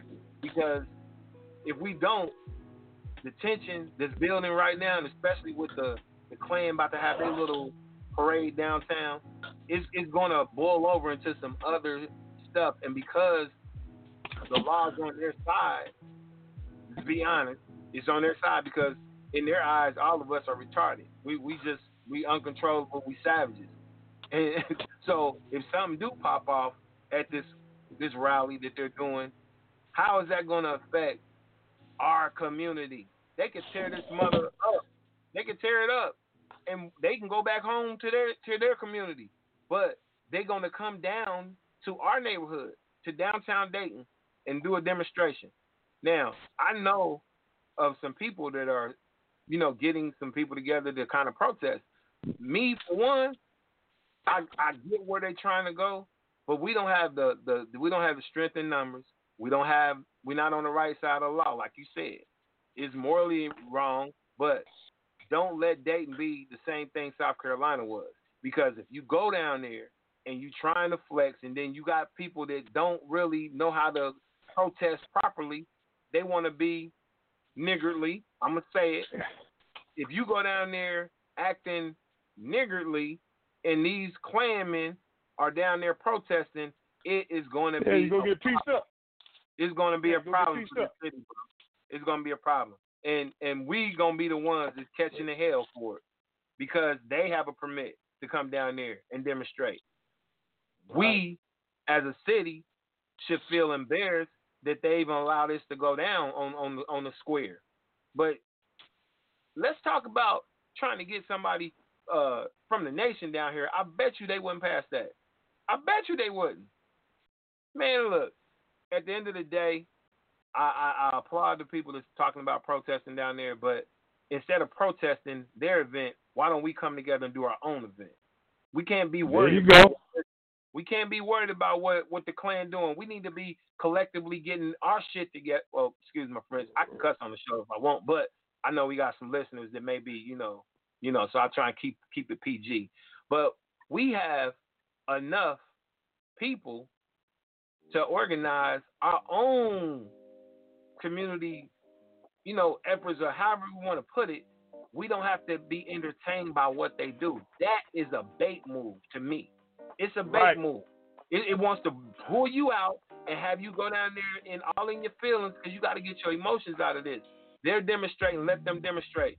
Let's organize and demonstrate our own self to show that we can conduct ourselves as civil people and say what we need to say and then go on our way. But because they have a pass to do that and we infringe it upon that pass, if anybody acts retarded, we're going to be the ones that's arrested. We're going to be the ones that's beat. And they have a right to bear arms. And if they feel threatened, they can have a right to do something to us. Now, correct me if I'm wrong. I don't know if that stand your law is, is working its way to Ohio, because I heard from some sources that it may have already slid in because they're doing a lot of things that they don't have to really put out into the public until they're ready to. But I don't know if you know anything about that. Well, let, let, let me say this. I agree with everything you just said, bro. And see, I just had some people ask me a couple of days ago what I thought about the Klan being down there. You know what I said? Nothing. See, I think, I think, I think it's our ignorance or anybody's ignorance that protests them to spend time on. What you just said, that time can be used to betterment of yourself. Man, I, I, they, I, they got a would they got a legal permit. They got a legal permit to be down there. If they down there by themselves, so what? See, that's why that's I'm going back to what I'm saying. You already know that exists. We ain't gonna change that. You can't change their mindset. You can't change the conditions of the law with that. You can't change the conditions of the city right now with that. If you let them go down there by themselves, they will be by themselves. Exactly. What they want is just what you said. They want you to come down there and act a damn fool because you're going to go to jail because what I tell you the job is for the cop to enforce the law. So the laws allow them to be there. You want to change the law? Make sure you get registered to vote and vote whoever in the hell is your mayor out there if you don't like it. You know what I'm trying to say? We don't even concern ourselves with that. So, but you can't do nothing about it. So let them be there. I wouldn't show them one sense of, of, of one cent of my time, man. I, you're wasting time. We could, guess what? That's something you could be teaching your son about how important time is. Oh yeah, my got- son, my, my nine year old will come. He, he would he will come down here right now on this show.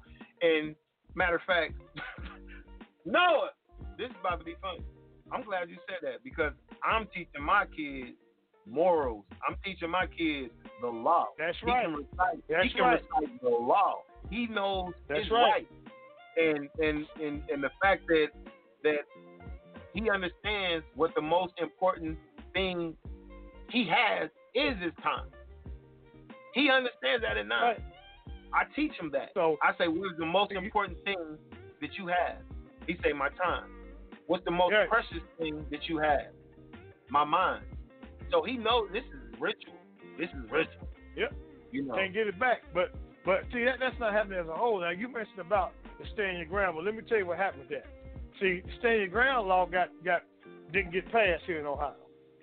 Okay, what did get passed in Ohio was this: we got rid of the the, the guy who actually has to defend himself. Listen to how I'm saying this: the guy who actually has to defend himself doesn't have the burden of proof now. If the circumstances even look close, he can say, "I felt this way because of this." If the prosecutor finds that he violated the law, then it's the prosecutor's job to go in and show that this person violated the law in defending him, herself.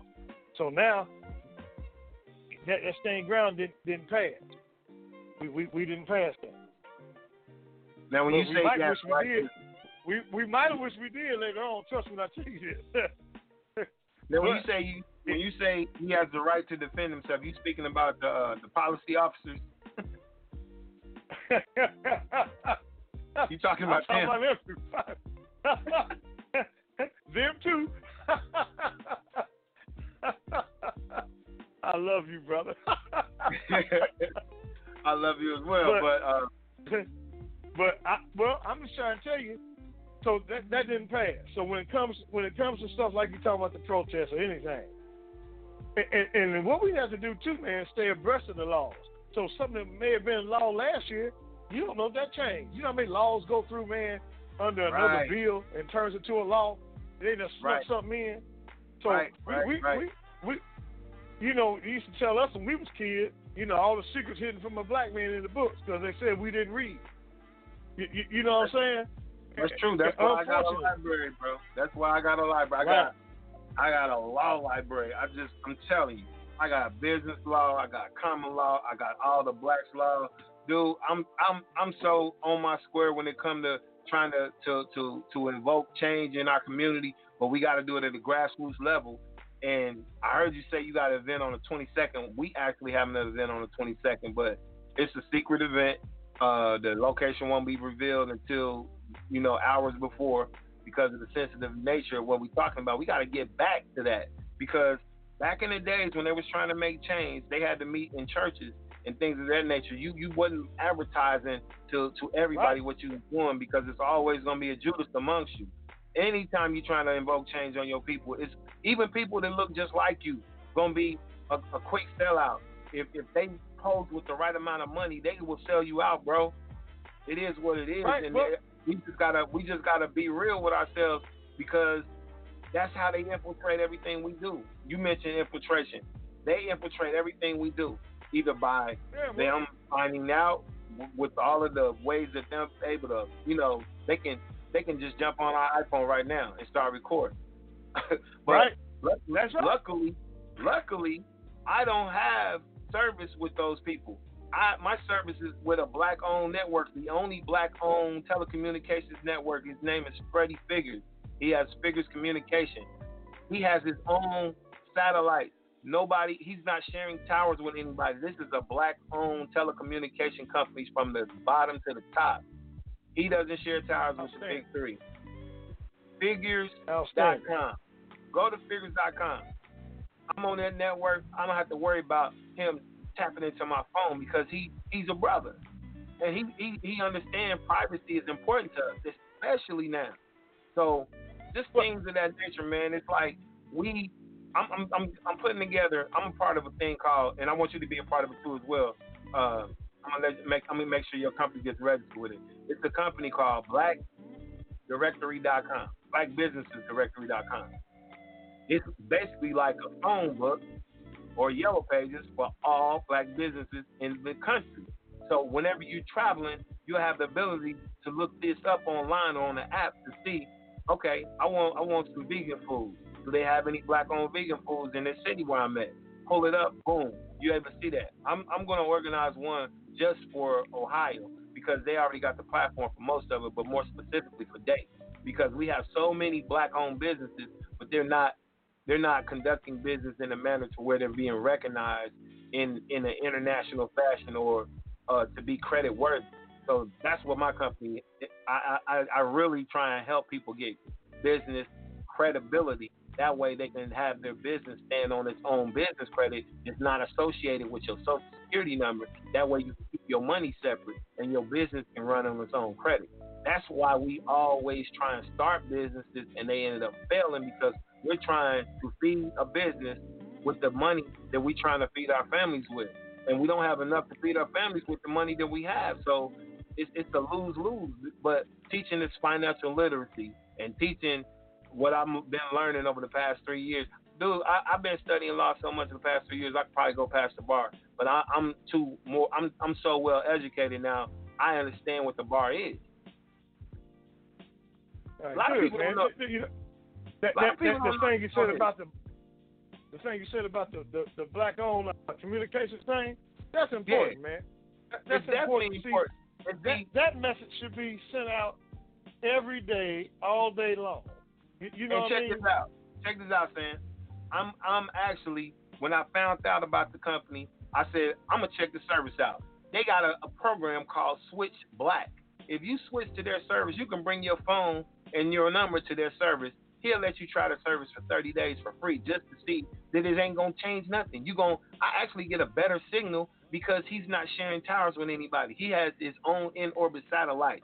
So I get a better signal I only pay. I got five lines, unlimited. The whole family on them. I pay $150 for five lines, unlimited everything. He hasn't even been able to touch this part of the country yet. So I'm about to partner with him, and I'm gonna have I'm gonna authorized dealer where I can provide it. So all them little cricket stores, metro stores, they about to be out of here because if I tell you we have a black-owned telecommunications company that doesn't require you a credit check, that doesn't require you to be in a contract, you're getting a better service, and you're getting a, a better price. If you continue to, to, to give your money to them people, you're retarded. And the, just the narrative alone, like I said, if you're conducting commerce and doing business and you're giving a good service and you a person of color, why wouldn't we all walk away the same day? If everybody of color walked away from those big three, those companies would be done. And that's the that's the yeah, I wealth agree. the redistribution of wealth happens like that. Somebody, you said you need a service. You need to provide something that somebody needs. We know everybody needs phones, but why are we playing the game with these people that are spying on us? That are that are you know then they make you feel bad when you can't get a phone. Then they make you give you give them a deposit that you don't have because if your credit was good, you wouldn't need a deposit to begin with. So it's it's it's Right. such treachery. It's such treachery, man. You know, I, I, one, one, one of the things I want to express that uh, I, I said earlier, you mentioned, you know, I, I think it's really important for people to, to know as much as they can about the law, especially when they get into a legal situation. So I, I'll give you an example. Um, there was a um, an officer that, that works for the University of Cincinnati that, that killed a gentleman that was in his car, right? hmm Okay. I happen to, I happen to know the guy who got the guy murdered. I know some of his family members. So when a young lady told me that he was he, he had been killed, and told me that the family had uh with the prosecutor was charging him with murder, I told her I said, baby, he ain't gonna do a J in jail. And she said, Sam, why you say that? I said, well, I said, first of all, look at what he's charged with. What is murder? Now, you find a legal definition, of murder, it tells you it's a willful intent to, to cause substantial risk of great bodily harm or death, or killing somebody, actually, but willfully killing somebody. A conscious decision that you made to go out and kill somebody. Okay? I told them at that point, you can't prove that this officer intent when he left his house and he got dressed and he got there today to take this man's life. I was told by one of the family members that, well, the prosecutor said he came. Okay, and, and, and the family's representation was, was black. Okay, and this is what gets me about this whole system thing. I ain't never been a lawyer, but like I said, I'm a use of force instructor for the state, so I know what offers the right for you to be able to shoot somebody or defend yourself. And if I know this, somebody who's been in law school should truly know. Right. I, I and was also, upset. I was I was upset because the lawyer for the family who was black didn't tell this family what I'm telling them. If they would have told this family, look, he's not going to jail for murder, but we can get him for a negligent homicide, a manslaughter. He'll go to prison. He'll do at least 15 years. And we, we don't understand. And they said, well, no, he killed my baby, so I want him to go to prison forever. Well, I talked about the law. Morals and the laws don't mix. Legally, that wasn't going to happen because the things weren't there to show that that's what he did. But we got to quit sometimes letting our emotions override logic. And when we do that and we don't research for ourselves and learn, we put ourselves at a disadvantage. So just like with that family. Okay, now they got a settlement from the top, Okay? Mhm. But this guy didn't go to jail and ain't going to jail. And is going to be able to work in another state somewhere as a law enforcement officer because they got caught up and wanted him charged with this. And the opportunity for him to be charged with something to send him away still was there, and they didn't take advantage of it. You got to have those victims. That, that and, and, and I said victory from the standpoint nothing to be proud of, but you have to show people that when it's wrong, law can be imposed upon people. A lot of times, the system is designed when you talk about us selling out each other. A lot of times, even our own representation is, is laying right in the bed with the, the, the guy that's putting them there. You know what I mean? We we Absolutely, absolutely. It's it's a stage play. Everybody in there is getting paid except for the defendant. They're all yeah, and, and, and, and, that happens. So we got to get as educated as possible. Though we don't do that. We need to take that upon ourselves. You got to know that you know that you know. We're just taking everybody's stuff for granted and listen to what everybody else says to you. So if this guy says this to you and this is what happened, that's his representation to show you where you can find that at, where you can interpret that, and it can be explained to you where, you- where you understand that. That happens to us so many times. It happens to us so many times when it comes to uh, uh, uh, things that would be a simple charge. I have a lot of people, man, that that can't get a concealed carry license and find out they can later on, but they initially been told they can't get it because of something they pled guilty to. So Right. back in the Right. day, they said you great. plead guilty to this, right? You plead guilty to this, and you be able to go home and ain't nothing to it. Well, because we don't have no knowledge and no representation, we plead guilty to that, and then 15 years later, it come back to you. So don't plead guilty to nothing if you know you didn't do it. Don't plead guilty to nothing just for the sake of it. Don't don't don't do that to yourself. Don't Now, do that I'm- to yourself. Yeah, because that's that's that's it's no it's no coming back from a guilty plea. When you when you plead guilty, Right? it it, it helps it helps the state. It gives them a layup, and and you you, you take the burden of everything. So I, I'm I'm gonna do this, man. Just because you know you, you just mentioned a couple of things now. You, you you said something about the, the the definition of murder. Now I have all the Black's Law dictionaries as well as the Bouvier's dictionaries, and murder is is defined as the killing of a human being with malice or an forethought. Now, the common Right. law Well, that's what that's what I mean by that's what I mean by willful intent. Right. Right. Now, so most of the most of the states they adopted the degree.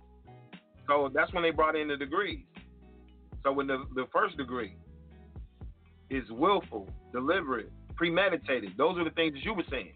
So if they Right. try and charge him with first degree murder and he he fails to meet one of those those those particulars, then he might get off as opposed to what you Right. said, manslaughter or second degree. So it's a game, and the game is always played behind the scenes, depending on how much money you got, and it all boils down to something that I'm, I'm about to drop this right now, and I know I'm gonna get a lot of, of feedback on it, but I want y'all to to if you if you know anything about the law or if you just dumb about the law or the whole aspect of law, every word that we use on a day to day basis, we might think that word means one thing, but every word that we speak has a different meaning when it comes to law. A lawful word is means totally different than what we speak on it. So if you don't know what those words mean in a, in in, in accordance to law, then you need to get one of these Black's Law dictionaries. You got them. They got apps on the phone. So be careful what you say when you're speaking to these people in these forums, in these in these arenas, because they're nothing but stage plays. And I'm, I'm gonna drop this, like I said, I'm gonna send you a copy of this saying, and those are the people that's listening.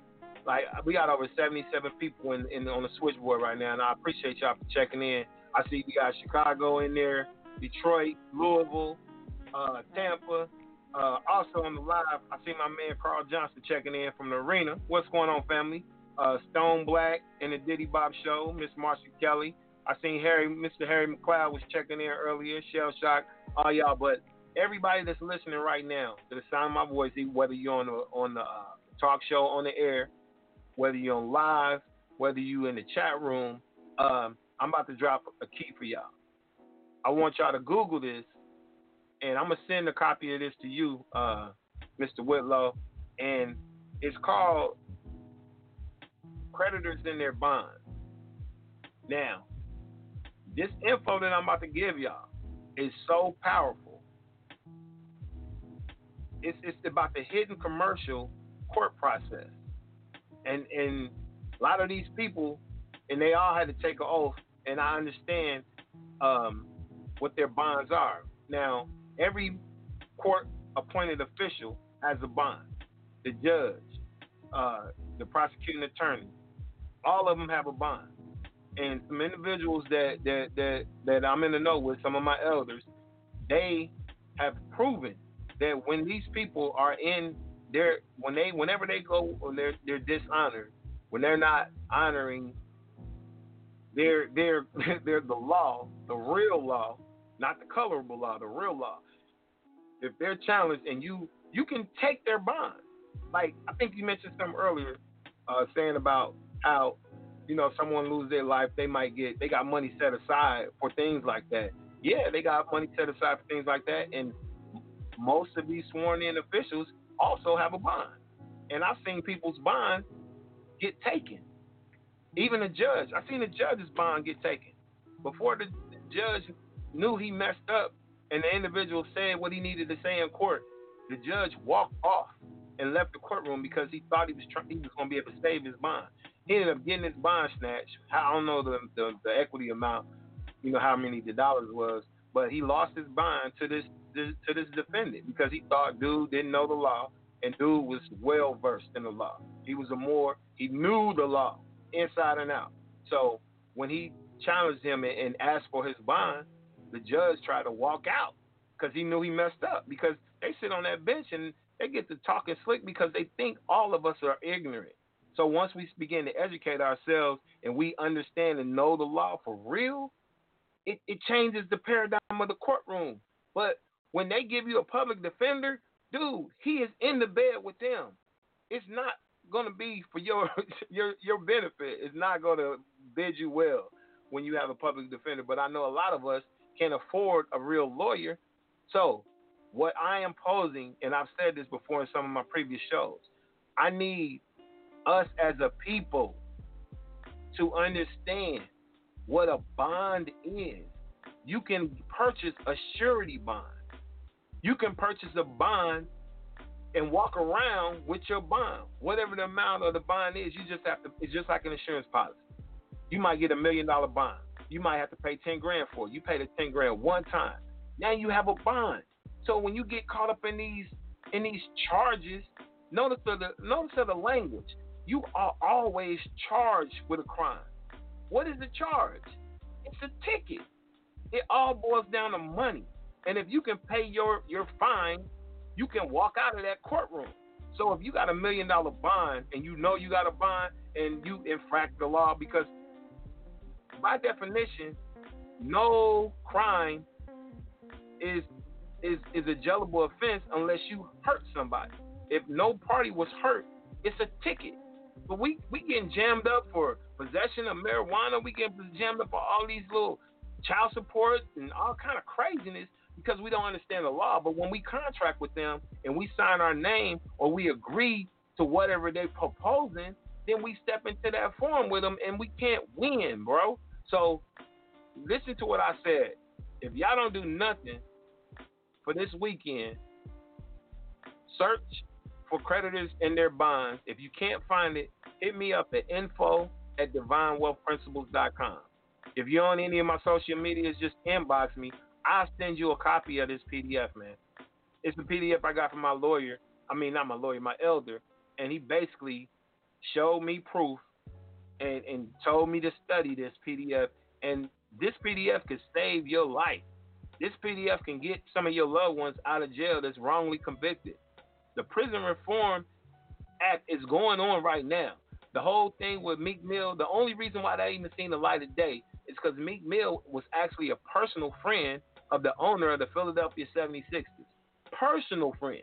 Like he knew Meek, kicked it with Meek, took him around his family. So when he got involved and he saw how they was treating him, his buddy, Mr. Kraft, the dude that owns the Patriots, got on board.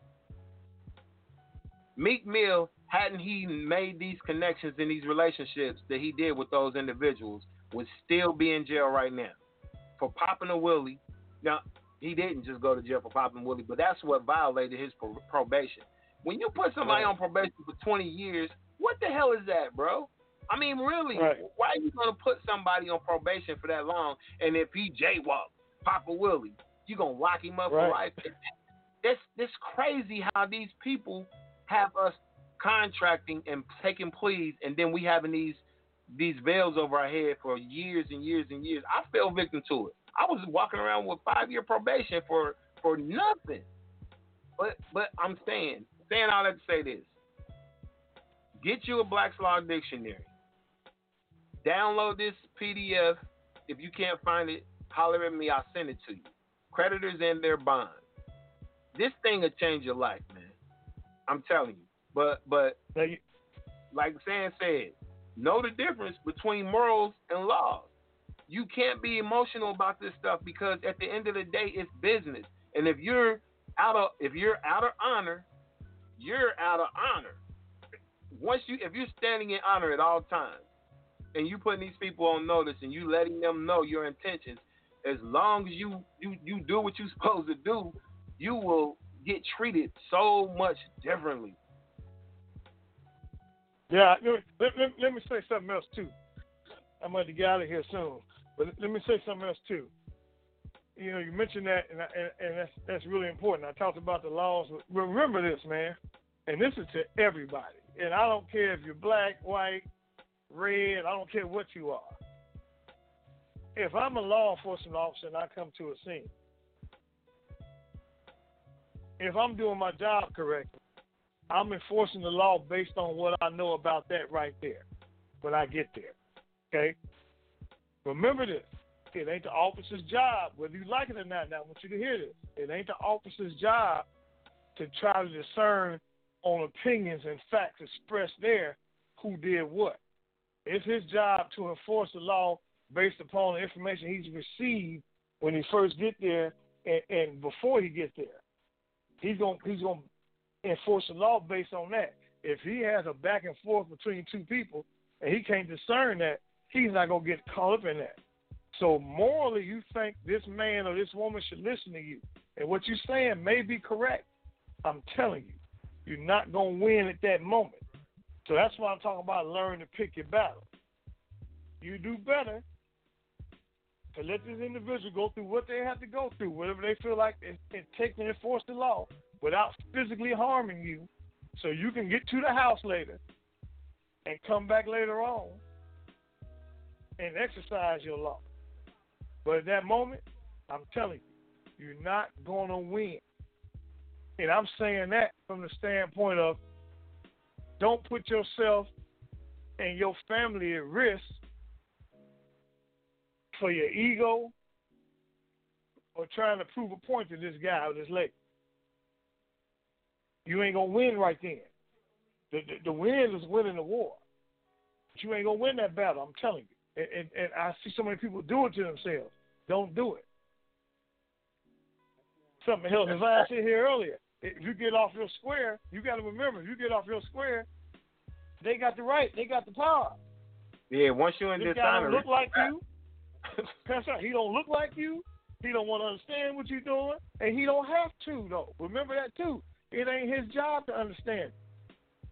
So you got to keep that in mind. Don't expect nobody to be like you. You know, my mom used to say the thing about two different people in a relationship is this: you got two different thoughts and two different ideas. You got to keep that in mind. That's right. You got to keep that in mind. And and, and, and a lot of guys ain't going home the right way, or they getting other stuff placed upon them. So the stuff they was initially stopped for, contacted for, that ain't even what they end up getting in trouble for in the end, according to the law. You know, simple things. I, I'm just going to go. I know about the state of Ohio. So like, if if I come up to you and I see you on the street and I ask you for your ID, you might say, "Why do you want my ID?" Now, by law, I want you to hear me. Somebody might think it's their right, but by law, if I'm a law enforcement officer, you got to present me with credentials to tell, tell me who you are. That's the law in Ohio. Be it right now, or wrong. Now let me ask you this. Now this is, I mean, I know this to be true, but I, I want to hear your your thoughts on it. Now, if you if you were to to to approach me and ask me for my identification, before I hand you my identification, you would have to, if I, I ask you for your identification, your badge number, as a as as a public servant, you would have to give that. You would have to release that as well. It's all about honor and and and staying in honor until you know because because it could go left real quick, and we know that. Yeah, yeah, but see this. This, but this, so what you're saying, this is what I'm trying to get you. This is what I'm trying to get people to understand, though. This is where you can't get into that because, say, say if a law has been violated somewhere, or I have some reason to feel like a law has been violated because they called me there for some reason, right? Say if a law has been violated, and that takes precedence, and if it's of any urgency, that takes precedence over any comment or question that you got. Because they want to deal with what they consider to be the threat, or what they consider to be the uh, the the the um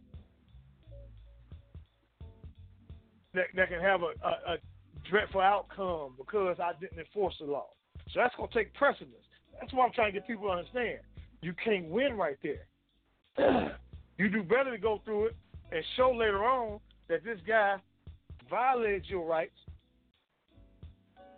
and upon doing that, receive some money and expose them. See, we can Yeah. win those little things like that. Yeah, you do better uh, not arguing with these people, and, and I don't encourage. right, because you can't. I don't you can't, encourage You can't, you. anybody. I don't encourage anybody, even even my Moors out there, because I know I got a heavy following the Moors.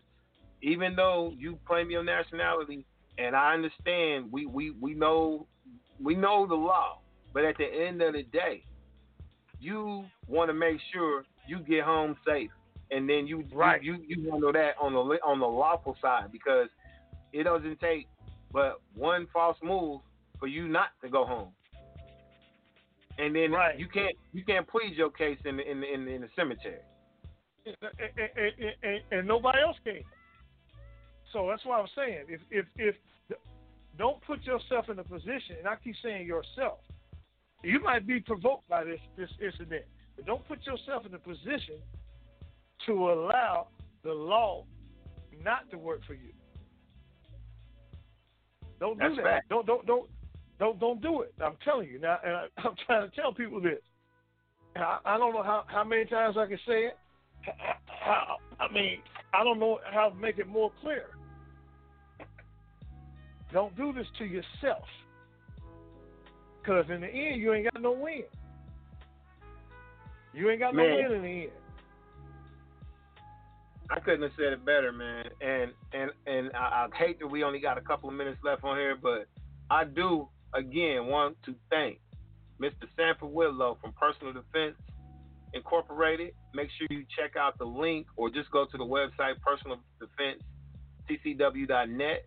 Uh, he has a lot of different uh, things on there. He got women's defense class. He has advanced shooting classes. He has um, the ability to help you get your CCW and some other things on there. But check out the website. Make sure you uh, let me give the phone number as well. We got about Yeah. two and a half minutes, y'all. Let me get a phone number. 937 304 9217. Or you can just shoot him an email at SWP. Hold on. SWP DI personal defense at yahoo.com. We're going to have to work on your damn email address. I'm going to get you a domain. I'm gonna get you a Well, domain. you know I got a technical background as well. I'm gonna get you a domain so it could be uh, info at personaldefense.inc or .net. We gonna work that out, brother.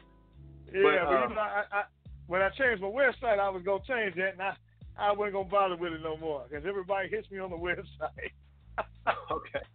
But, Well, but man, if look, people need, a- if a they need consulting, man, if people Oh, need yeah. consulting, man, and some advice, they can call me, and, and I can tell them. If I can't answer directly, I can tell them where to go to find out exactly what they need. And that's if they exactly got a question about something, about a question about something that's happening or being invoked upon them, call me because I can tell you who to go to to ask the question about the question. That way, you might be able to question the question, and, and, and the whole thing will disappear. Knowledge is power, brother. It is, and and hey, and that's what I'm on right now. So, man, I hate to wrap it up, but I know they gonna. gonna- You hear we got 60 seconds. So again, appreciate you for all of the information, the wealth of information, man. And we're gonna get back with Mr. Whitlow probably at a later date because we're gonna revisit some of these topics and we're gonna see what we can do to change those uh, things in our community. And we're gonna we gonna get a rally of people together. That we gonna we gonna see if we can get some people that want to go into police enforcement and see if we can change the narrative and see if we can get some people that look like us and understand us to uh, monitor our community, our communities, man. So, 20 seconds, y'all. So we about to wrap it up. Once again, peace to the guys, man. Love. Y'all know to check me out every Saturday at 1 p.m. We started a little late today, but hey, every Saturday at 1 p.m., Wednesday at 7 p.m. Y'all have a blessed weekend, man. Be safe and happy Mother's Day to all y'all, man. Love. All right, Mr. Whitlow, we holler at you, family. All right, love you, brother. Love you too, man. Let's go, now. Let's go.